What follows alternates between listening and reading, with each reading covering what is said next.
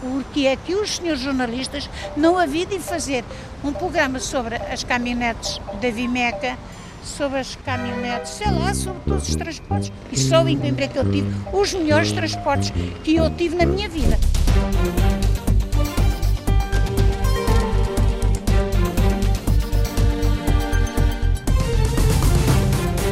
É hoje, Maria do Carmo. Vamos então saber como andam os transportes pelo país. Ah, e outra coisa, a senhora não imagina a trama que há nos transportes. Não imagina, não imagina. Se trama for sinónimo de rede, eu acho que a rede ainda é pequena e é fundamental que ela cresça e se torne mais densa e mais sólida. Fizemos perguntas. Vamos ouvir as respostas do Ministro do Ambiente sobre a nova política dos transportes. Começamos a aquecer para a corrida no metro de Lisboa. E nem precisamos de apanhar um avião para saber por onde é que eles andam. Só neste país existe uma ilha como a Madeira. Só neste país é que se diz. Realmente há coisas que se passam que é só neste país. Então se liga que o bailinho começou e não está fraco. Eu já me alimentei com um bolo do caco. Só neste país se vive e come tão bem. Só neste país estamos a viver tempos difíceis, temos de ter esperança. As coisas vão melhorar. Toda essa gente da madeira a cantar. Então se liga, compadre, que não está mal. O bailinho da madeira tá rolando no funchal.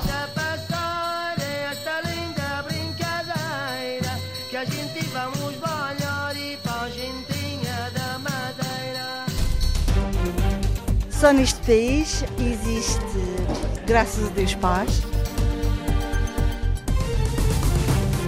Só neste país é que se trata tão mal os nossos idosos. É por isso que o país está como está. Sonhos de país.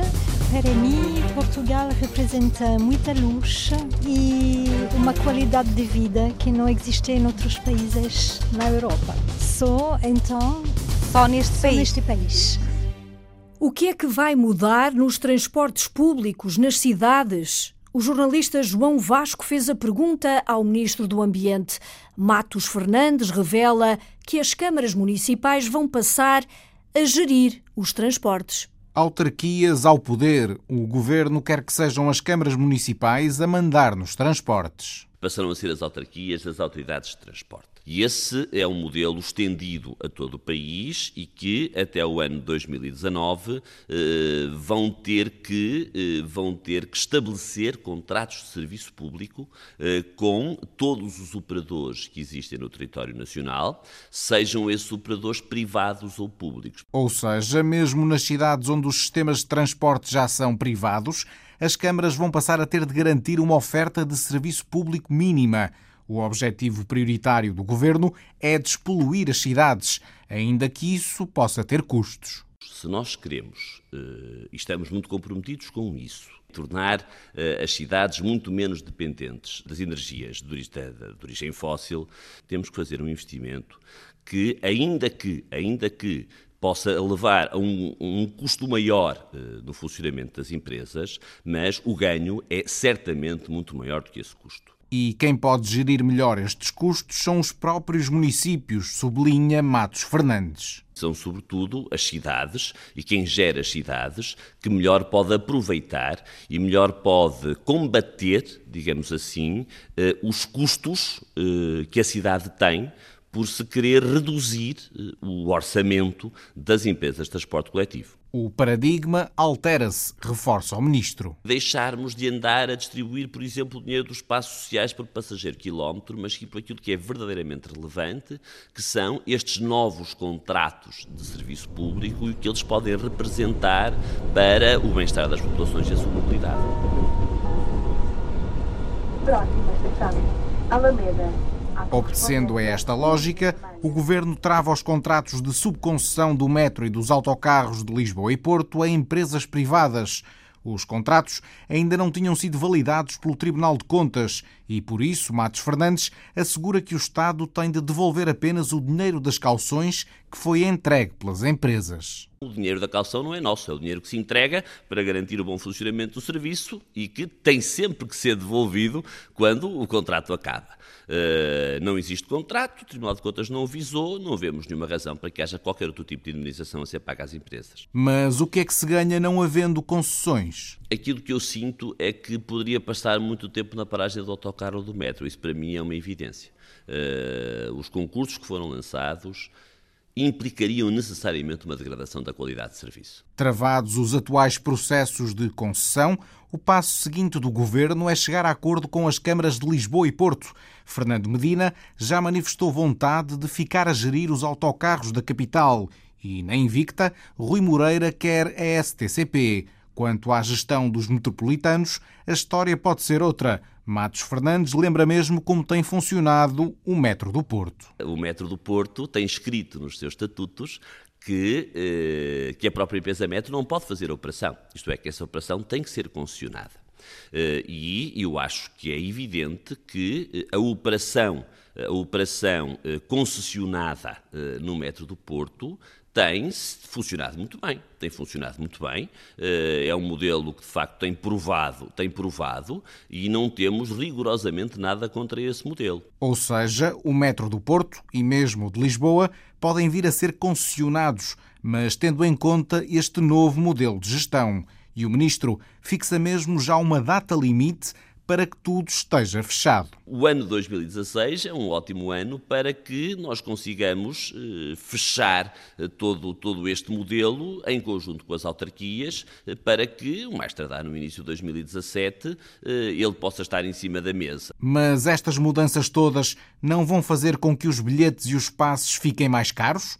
A pergunta foi direta, mas Matos Fernandes esquivou-se. Preferiu falar das vantagens dos cartões de carregamento. Acho que isto uh, dá, uh, não, não, obriga as pessoas a fazerem contas no início do mês e, e poderão, adoptar, poderão ir adaptando uh, o seu padrão de mobilidade ao longo desse mesmo mês, de acordo com as suas conveniências e não por razões de terem gasto o dinheiro do passe ou, ou, não, ou não pretenderem gastar o dinheiro do passe no início do mês por não saberem ainda o número de locações que vão fazer. Por falar nisso, Sr. Ministro, tem algum cartão desses? Eu no Porto sou cliente sobretudo do metro, tenho aqui o andante no bolso que utilizo muitas vezes e que me permite utilizar outros modos de transporte coletivo. Então, e o andante é caro? Não sinto que gaste muito dinheiro quando utilizo este modo, quando utilizo o andante, até porque eh, não tenho que estacionar o carro, não tenho que pagar o estacionamento do carro, eh, enfim, as locações são pequenas, portanto o custo do, do gasóleo também é difícil de estimar, mas sobretudo, sobretudo, eh, sei o que poupa em estacionamento quando uso o andante e muitas das vezes o que eu pagaria em estacionamento é mais do que a própria deslocação.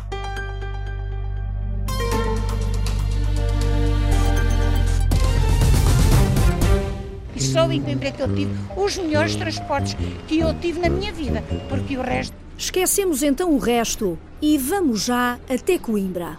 A repórter Carolina Ferreira vai conduzir-nos numa viagem de transportes pela região centro com a ajuda de outros repórteres. Mas tudo começa na cidade dos estudantes.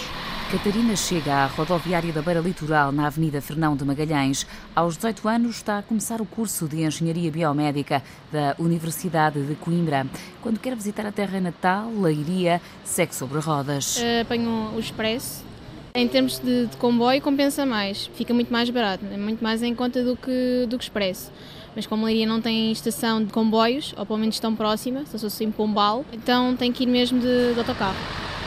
Seguimos o mesmo trajeto, mas paramos antes da capital do distrito.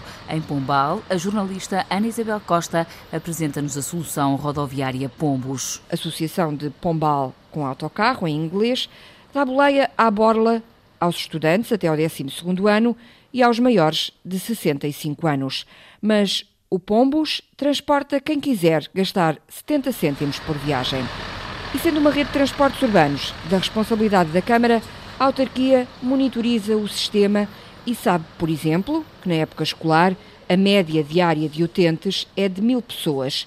Outro número, entre 1 de janeiro e 31 de julho deste ano, 125.500 utentes viajaram no Pombus ou Pombus, à inglesa. Já no Conselho de Leiria há um projeto sonhado, abrir a base aérea número 5 em Monte Real ao tráfego civil, uma ideia defendida por várias entidades da região centro. Pedro Machado, presidente da entidade de turismo do centro, aponta os argumentos. A região centro é a única região plano que não tem uma oferta aeroportuária. A região centro tem, por um lado, autarquias interessadas em poderem facilitar todas as dinâmicas para a fixação de empresas que veem no transporte aéreo uma das suas vias para a exportação.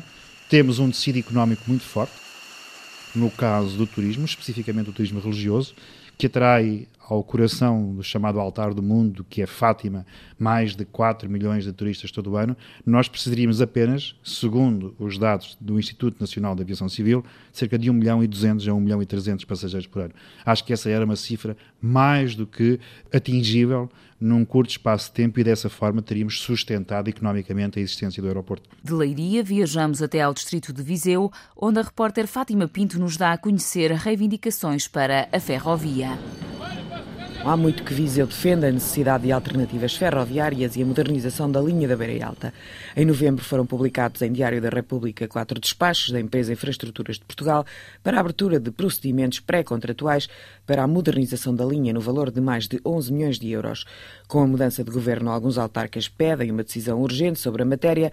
O presidente da Câmara de Viseu, Almeida Henriques, diz que é preciso não esquecer este processo em prol do progresso da região. É fundamental para o centro-norte de Portugal e para o país termos uma ligação ligação ferroviária eh, que defendemos que seja esta ligação de Cacia até Viseu, em Troço Novo, e depois a partir de Mangualde a requalificação da linha da Beiralta. Também o autarca de Mangualde pediu uma decisão rápida sobre a matéria, sob pena de se comprometer a competitividade do tecido empresarial da região.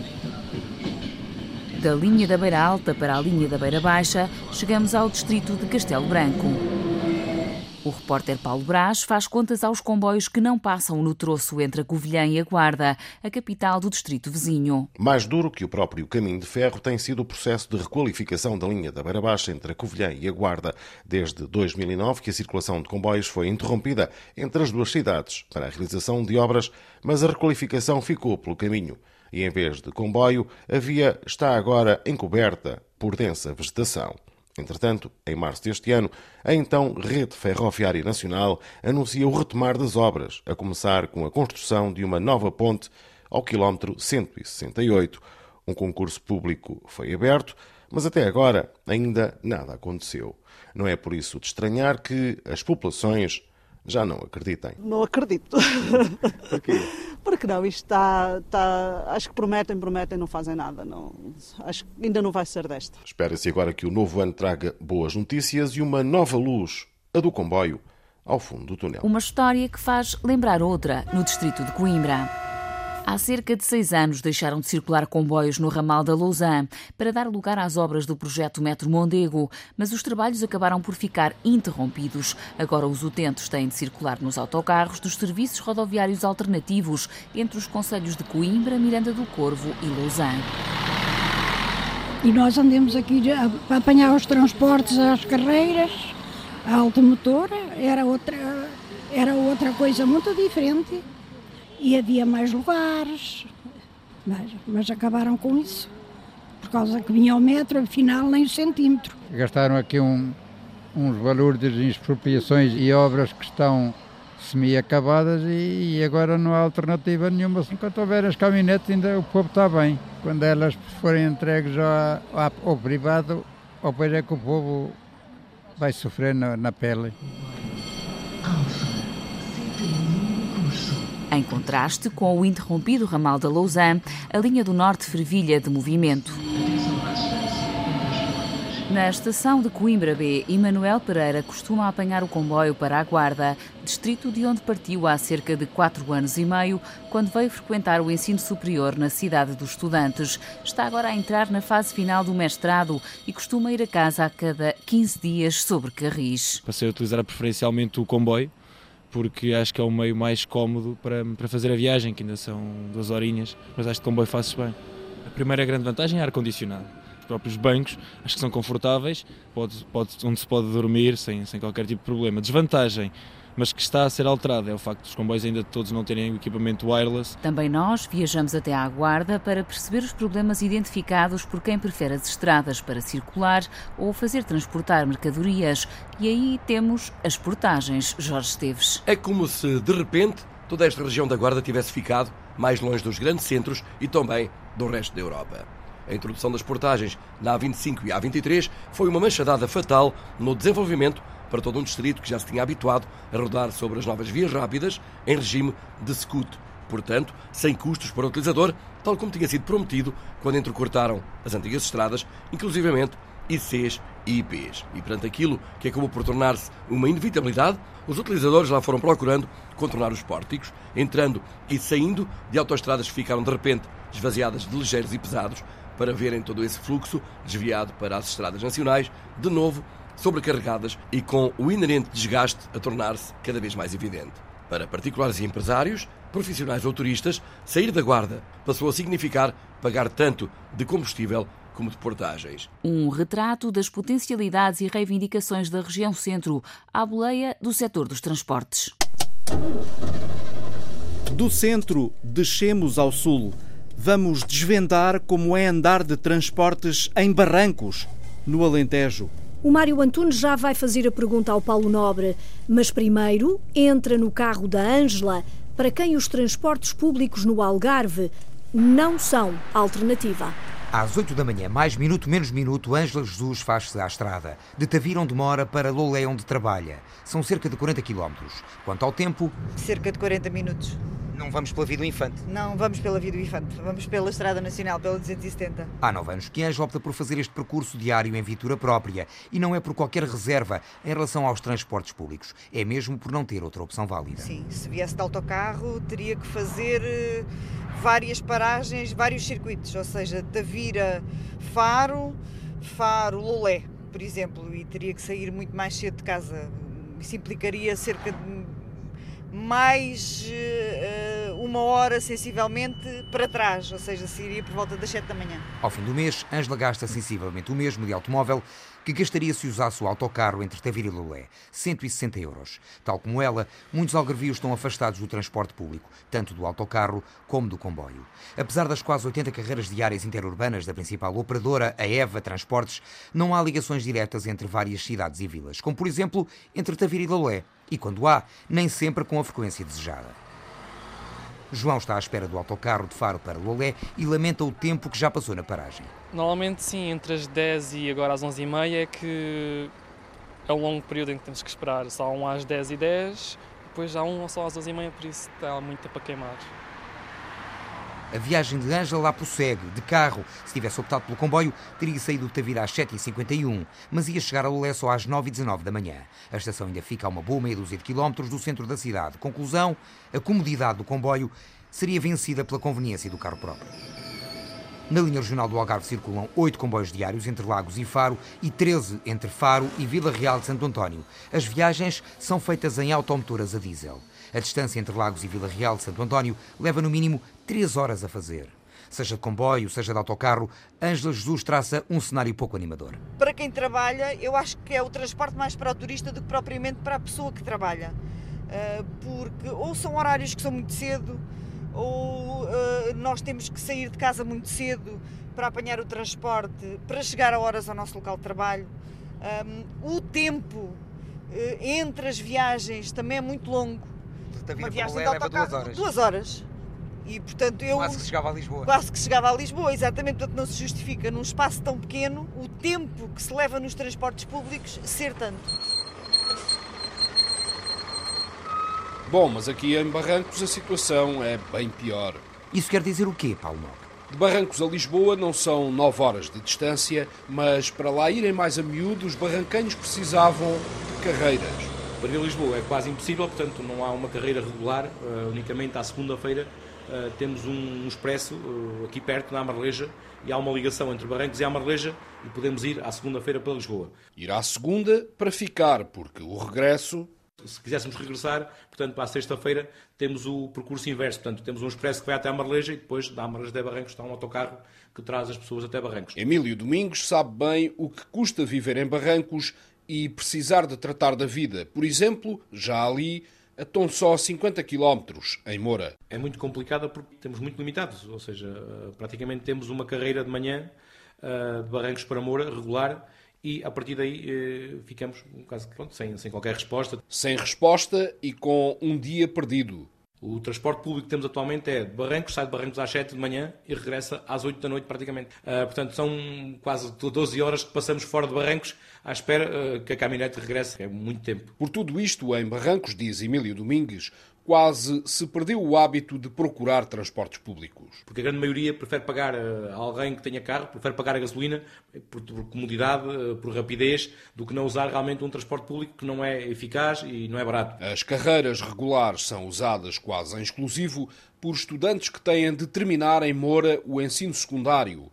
Mesmo assim, a Câmara de Barrancos ainda paga a companhia. Temos um protocolo com a empresa de viação barranquense apoiando a própria empresa. Damos uma comparticipação de 400 euros mensais, portanto, para que a empresa enfim, tenha mais um, um acervo, diria eu, financeiro, no sentido de aguentar, porque de facto também não tem tantos assim passageiros. Não há passageiros, diz o autarca António Treno, nem as estradas são recomendáveis. Muito do que limita os transportes rodoviários para Barrancos é exatamente as péssimas acessibilidades. Se nós tivéssemos aqui boas acessibilidades, possivelmente empresas que tinham instalado, tínhamos mais gente e, naturalmente, que exigiriam melhores transportes rodoviários. Portanto, tudo se encadeia, não é? Assim fica Barrancos à espera de melhores ligações e transportes. E não é caso único este que acabou de contar o Paulo Nobre. Do Alentejo ao Algarve, o que não falta são queixas quanto à oferta existente nos transportes públicos. Já no Porto, os turistas andam satisfeitos de transportes. Me gusta muito o Porto. O repórter Frederico Moreno acompanhou a viagem de alguns deles pela cidade depois de chegarem de avião. Aeroporto Francisco Sacarneiro é aqui que chegam diariamente milhares de turistas vindos de todo o mundo. Praga. De Barcelona. I'm English. I'm France. From Ireland. Antwerp, Belgium. E porquê o Porto? A escolha da cidade acaba por não ser alheia à rede de transportes existente. Christian veio de Frankfurt, na Alemanha, yeah, we just, uh, came in. e só está aqui por causa das viagens aéreas low cost. We have a week left uh, for holidays. Tínhamos uma semana de férias e fizemos uma pesquisa para saber dos voos mais baratos que conseguíamos encontrar. O Porto foi a melhor opção. Pagámos apenas 10 euros pelo bilhete de avião. 10 euros each for the fly. Yeah. Este alemão explica ainda que, ao contrário do que é habitual no resto da Europa, este aeroporto junta companhias aéreas de baixo custo com acessos rápidos e baratos ao centro da cidade. The airport is next to the metro, Este aeroporto fica mesmo ao lado do metro. Geralmente as uh, companhias low cost ficam em aeroportos mais distantes da cidade. Por exemplo, em Barcelona é necessário apanhar um autocarro e pagar um preço adicional. Aqui encontramos uma versão mais fácil e barata do que nos outros países. Deixamos agora o aeroporto, mas por que meio do transporte devemos optar para fazer os 11 km que nos separam do centro da cidade? Vamos experimentar o autocarro. Para chegar a um dos ex-libris do Porto, a Torre dos Clérigos, apanhamos o autocarro 601. O bilhete fica por 1,80€. A senhora Alice é uma das muitas passageiras habituais da STCP. Sim, sim. Costuma ver os autocarros cheios de turistas. Muitos turistas. Vão para a Foz, vão por aí abaixo. Vão para a Ribeira. Vão para a Ribeira. Vão para... no autocarro com os mapas? Com os mapas e lá ando, procuro. A gente diz, olha, sai ali. Pois a gente ajuda. Quem também dá ajuda é a página da Sociedade de Transportes Coletivos do Porto na internet. É possível fazer simulações de percursos e ficar a saber que esta viagem vai ter uma duração aproximada de 50 minutos. Só aí será possível aos turistas contemplar a Torre dos Clérigos. Muito bonito, me encanta.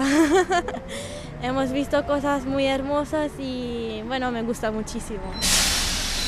Outra opção é apanhar o metro. Muito acessível. As turistas alentejanas, Rita e Mariana, não encontraram defeitos. Utilizámos o metro. Estão sempre lá pessoas ao pé para nos ajudar, nós e outras pessoas. Sim, foi o nosso caso. Uh, Ensinaram-nos como é que haveríamos de Comprar o bilhete? Comprar o bilhete e qual era a estação onde iríamos parar e isso tudo. O bilhete de metro é 5 cêntimos mais caro do que o autocarro, mas a viagem do aeroporto ao centro da cidade é 20 minutos mais curta. Entre os passageiros encontramos os jovens Patrick e Nissau, dois amigos que vieram de Taiwan para visitar o Porto. No Porto só temos utilizado o metro, de campanhar para o local onde estamos hospedados. O metro é bom, está limpo. É mais recente e mais moderno do que o metro de Lisboa. Saímos com eles na estação de metro do Mercado do Bolhão. Estes amigos de Taiwan têm recorrido aos transportes públicos para descobrir os recantos da cidade. Bebemos vinho do Porto, foi ótimo, tal como a fonte e a livraria do Harry Potter. Foi muito bom. Mais caro, mas também mais cômodo, é o táxi.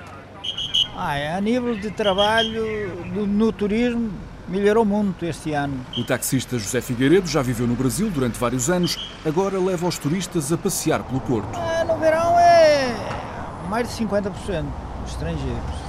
Brasileiros e alemães e, e ingleses, assim, franceses. E onde é que costuma levá-los aqui na, no Porto? Mais conhecer os clérigos, quer ir para Boa Vista. E depois também muito para fora também. Vamos para, para Braga, para Guimarães e para esses lados assim, mais ou menos. O senhor acaba por fazer um bocadinho de papel de guia turístico às vezes? Muitas vezes é. E a gente gosta muito disso aí também, nesse meio. São melhores, até dão umas gorjetazinhas e é isso aí. Sem contar com a gorjeta, a viagem de táxi do centro da cidade até o aeroporto fica à volta de 20 euros. A grega Irene prefere pagar menos. Vamos a utilizar o metro para ir ao aeroporto. Já no aeroporto, prestes a apanhar o avião de regresso, Irene despede-se da Invicta. Me gusta muito Porto. Aqui é todo muito bonito. E será possível saber por onde anda o avião que a Irene apanhou no Porto? Então não é. O Miguel Soares revela-nos que há várias aplicações para telemóveis inteligentes que servem para isso mesmo: ver por onde andam os aviões.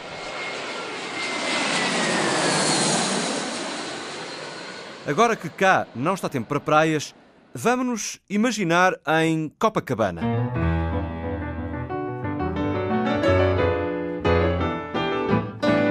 Tom Jobim e Miúcha cantam.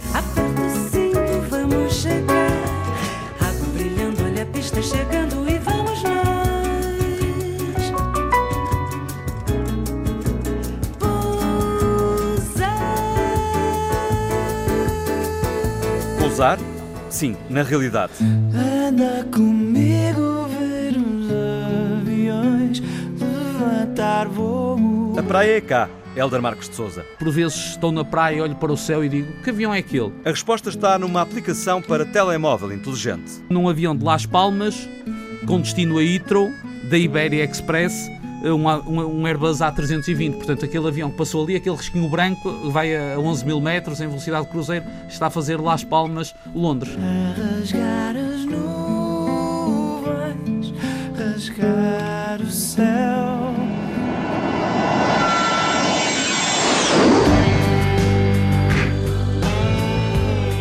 Helder Marques de Souza, jornalista desportivo, um maluco das máquinas voadoras, desde pequeno. Criança gostamos das máquinas mais fantásticas, mais extraordinárias, e não há nada mais extraordinário que os aviões. Cedo nasceu a paixão, e na era das aplicações digitais, nada melhor do que acompanhar a par e passo o percurso dessas máquinas extraordinárias. Há diversas apps que fazem o serviço. A escolha do Helder recai sobre a versão paga de Flight Radar 24. Em tempo real, é possível saber que aviões sobrevoam cada ponto do planeta, voos comerciais ou até privados, grandes Boeings, Airbus ou simples helicópteros. É fantástico, depois, por exemplo, podemos acompanhar as férias dos familiares, dos amigos, saber se eles já chegaram, se estão bem, um, ver a aterragem em imagem virtual do cockpit, perceber o que é aterrar na Madeira, o que é aterrar em Nova Iorque, porque vê-se tudo, obviamente, nos gráficos rudimentares, mas percebemos o que o avião estará a ver naquela altura. E quando se perde o rastro de um avião? Já aconteceu? Já me aconteceu com essa, essa situação ansiosa, com amigos ou familiares, não, não posso precisar, mas estar a acompanhar um voo e ele de repente desaparecer e, e dizer então ainda faltavam 3 minutos para aterrar e ele desapareceu e há sempre aquele pensamento sinistro: será que aconteceu alguma coisa? Mas depois percebe-se rapidamente que foi uma falha da rede, uh, houve ali uma falha dos dados e depois o avião já está aterrado. Uh, há ali uma atualização de 2, 3 minutos, a memória refresca e o avião já está aterrado. Em segurança. E por falar nisso, não é perigoso que tanta informação possa cair nas mãos erradas? É muito difícil o Estado Islâmico adquirir um, um, lançador de mísseis antiaéreos. Portanto, o perigo existe na descolagem e na aterragem, e aí quem quiser abater um avião, quem tiver essa intenção, já sabe que às 9h53 vai aterrar um avião da companhia tal no aeroporto tal vindo Não precisa tal saber a que velocidade e a que... Não, não precisa. Riscados os perigos de uma aplicação em si mesma inofensiva, vamos lá testar a geringonça digital, que se pode ler nos seus mais próximos esta hora, Helder. Nesta altura, no aeroporto Francisco Sá Carneiro, está a chegar um avião, um A320 da SATA oriundo das Lajes, portanto da Ilha Terceira, e está para partir um avião da TAP com destino a Paris, um Airbus A319. Não são muitos.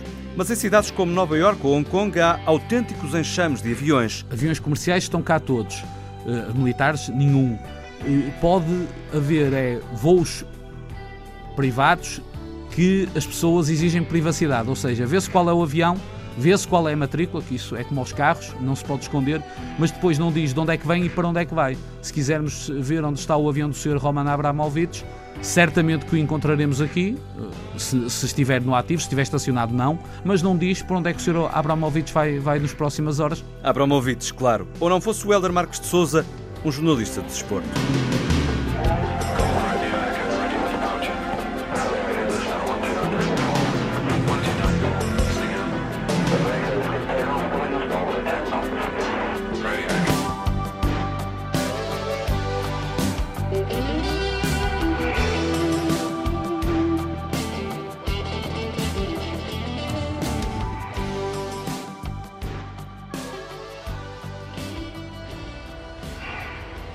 Vamos lá agora aterrar e entrar no túnel do metro de Lisboa.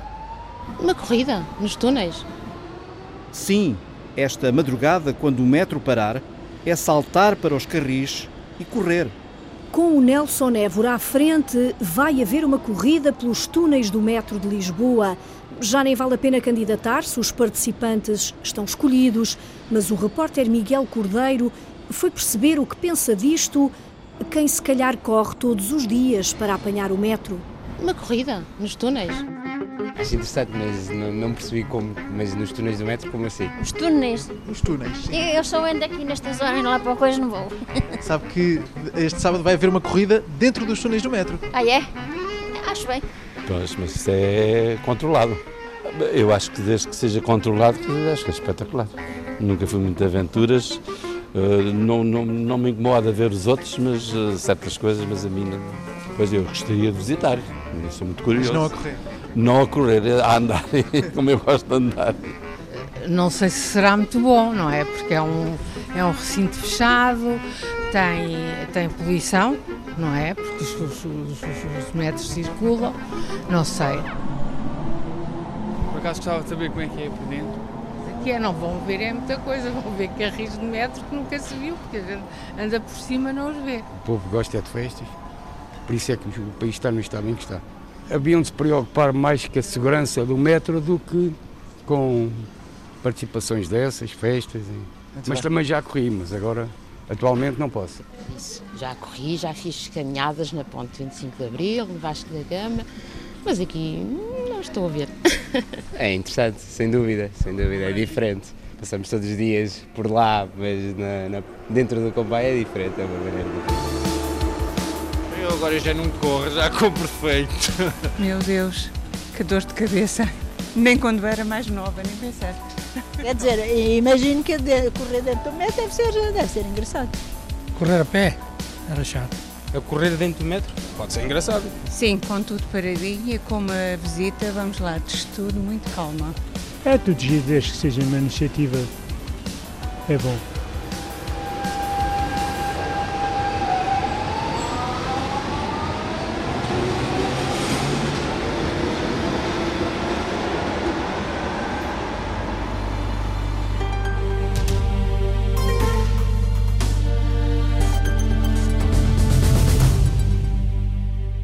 Está constipado e ficou mal de repente, porque não teve cuidado, porque foi imprevidente.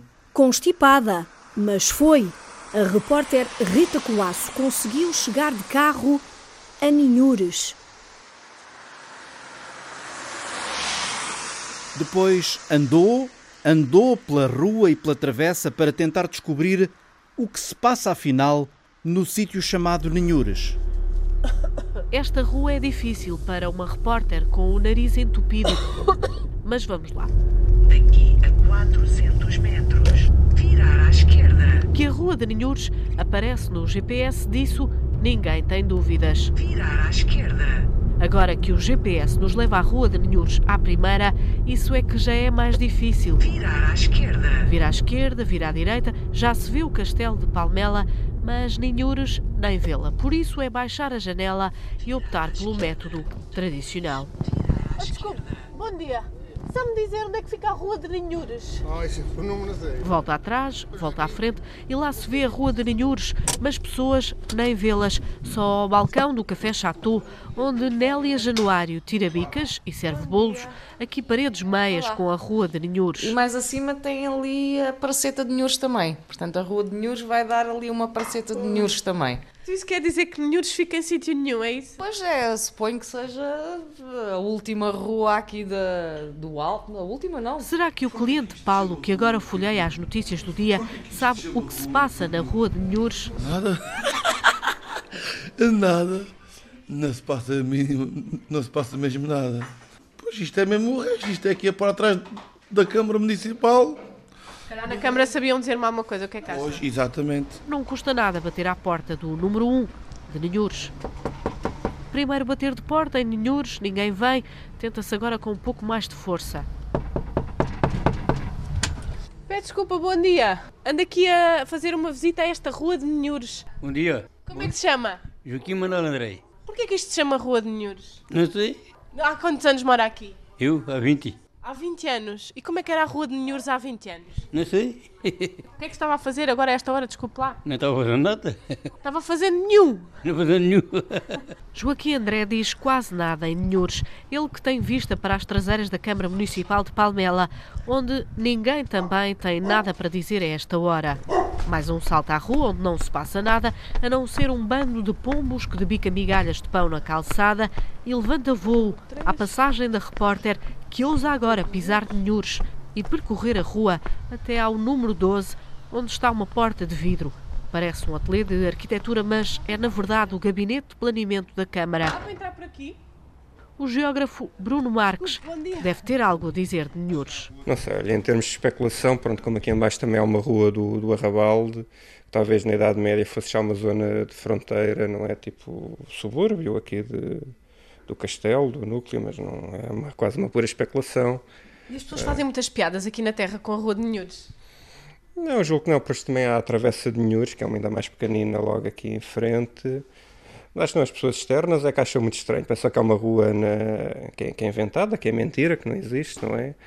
Uh, até porque nós também aqui na nossa morada, depois acho que por este lado não temos número da porta, portanto ainda ficou uma morada mais esquisita, Rua de Ninhures sem número. Portanto, parece que é meio mentira. Bom, pelo menos já se leva daqui uma possível explicação. Quase a deixar Ninhures e quase sem ver ninguém, vê-se agora Joaquim, o habitante número 1 um de Ninhures, sentado perto da igreja, ao lado do amigo Carlos. Uh, Carlos Silva. Senhor Carlos Silva, porquê é que se chama aqui a Rua de Ninhures? Eles dizem que isto é... Não havia aí nada, é o que eu ouço dizer. Não havia nada e então como não havia nada, puseram a Rua de Ninhures. O de Ninhures vem do nada. Nada, portanto é como se estivéssemos em sítio nenhum. Exatamente. É, é engraçado porque vem muitos estrangeiros, muita gente aí e tudo a tirar fotografias ali àquilo. À Rua de Ninhures. À Rua de Ninhures. Isto como é que será? Para os estrangeiros? eh, Para a tradução? Não sei, não sei como é que é que eles fazem aquilo. Street of Nowhere. Em inglês deve ser qualquer coisa assim. O senhor sabe inglês? Não sei, não conheço nada. Moram ali muitas pessoas ou não? Ora, parece-me que é três pessoas só, não é? Era o Tijaquinho, o Rui do Leite e um outro que era, chamavam-lhe o Orlando da Caramela. Está tudo a correr bem aqui por Tudo a correr Pamela, não é? Estamos a quase no Natal. Desejo-lhe um Natal eh, feliz. Então, olha, um bom Natal também para si, para o Sr. Carlos Igualmente. e para o Sr. Joaquim. Bom Natal. Bom Natal, obrigado. Adeus. Então vá, adeus, algures, em Ninhures. Andamos por aí, por todo lado, por Ninhures, andamos a descobrir as ruas deste país. Se quiser contar-nos o que se passa na sua rua, escreva para só neste país rtp.pt. São as bobines que ainda estão frias. Frappé! Com quantas cordas se faz um festival de guitarra? Vamos a contas, Ana Isabel Costa. Podemos começar pelos números. Cada guitarra, seis cordas, cem guitarras. Esta é fácil de fazer as contas. As mais complicadas são as de somar. 10 euros das mais. as razoáveis mais baratas. Um aluno que treina, por exemplo, todos os dias, porque é o caso destes alunos que vão participar no sim, concurso. Sim, não é? várias horas por dia, umas cordas numa semana vão para o lixo. A professora Hilda Coelho ajuda a perceber que durante estes 10 dias de festival é preciso trocar muitas cordas. Uma operação nada fácil, como podemos ver pelo que aconteceu ao João. Consegues metê-la outra vez? Quando é que a corda se partiu, ela não está, o atrito aqui não está a soltar ou aqui mais.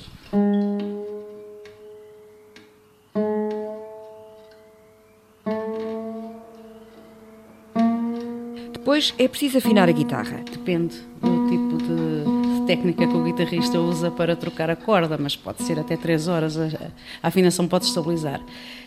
Depois há outras técnicas que podem demorar 3 dias, 4 dias, mas normalmente 3 horas a guitarra está estabilizada. Se chama essa aplicação que estás a usar para afinar a guitarra? Chama-se. É uma aplicação é grátis na, na Play Store e chama-se Guitar Tuna. Isso é mais fácil para ti, é isso? Sim, mas o ideal é mesmo o afinador de, de sensor que se mete na cabeça da guitarra. A técnica, a paciência são características que fazem um guitarrista. O João Tiago, que estuda este instrumento há 5 anos, junta-lhe outra. Tem a ver com o foco. Há pessoas que não são tão focadas, há pessoas que são mais focadas. Por isso é tão importante para o Orfeão de Leiria proporcionar o encontro entre alunos e mestres, alguns ídolos destes jovens. Tiago Garcia, porque ele ganhou o, o Guitar Festival of America. Ao francês Thibaut Garcia junta-se o canadiano Thierry Lamontagne. Hilda Coelho sabe da importância de dar este mimo aos alunos. Também uh, serve de formação para os alunos terem algumas referências sobre o que se passa lá fora. Tentamos trazer sempre o que melhor se, se faz a nível internacional no mundo da guitarra e, e, trazemos esses artistas para dar a masterclasses, portanto cursos de formação e também para dar em concerto. Para além das aulas, os guitarristas consagrados também se apresentam ao público de Leiria, para orgulho do presidente do Orfeão de Leiria, Acácio de Souza. A mostra pública ou a demonstração pública que, aquilo que é feito e de quem cá vem eh, vai fora de portas. Vamos ter um concerto no anfiteatro da, da Santa Casa da Misericórdia, na Casa Sanches, e também no, na sala polivalente da, no Centro Cívico, com um espaço fantástico com vista para o castelo e, portanto, um espaço emblemático, onde um concerto de guitarra cairá ali, com, com certeza, com, com, muito, com muito agrado de todos. E como isto da música, o importante é começar, este ano, pela primeira vez, os mais pequenos também participam neste Festival Internacional de Guitarra, a Bambini Guitarra Orquestra, apresentada pela diretora pedagógica Sónia Leitão. Que é a Bambini Guitarra Orquestra, que é uma orquestra dedicada a alunos entre os 6 e os 11 anos, guitarristas, obviamente, e acho que vai ser muito interessante para eles, para começarem com o bichinho da música.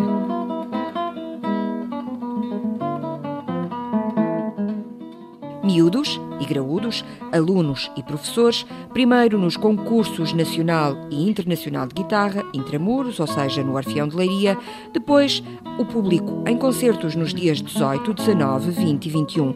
Leiria enche-se de música de guitarra, como que embalar para o Natal.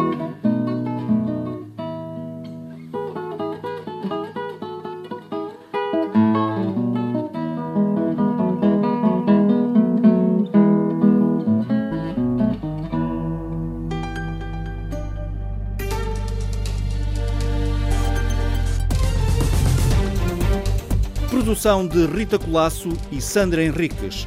Sonoplastia de João Carrasco, António Henrique e Jorge Martins.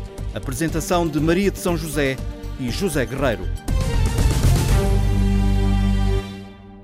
Quem anda nos transportes A correr dentro do metro? não imagina nem imagina. nem ao metro, afinal, nem um centímetro. Ah, Quando é que isso vai para o país?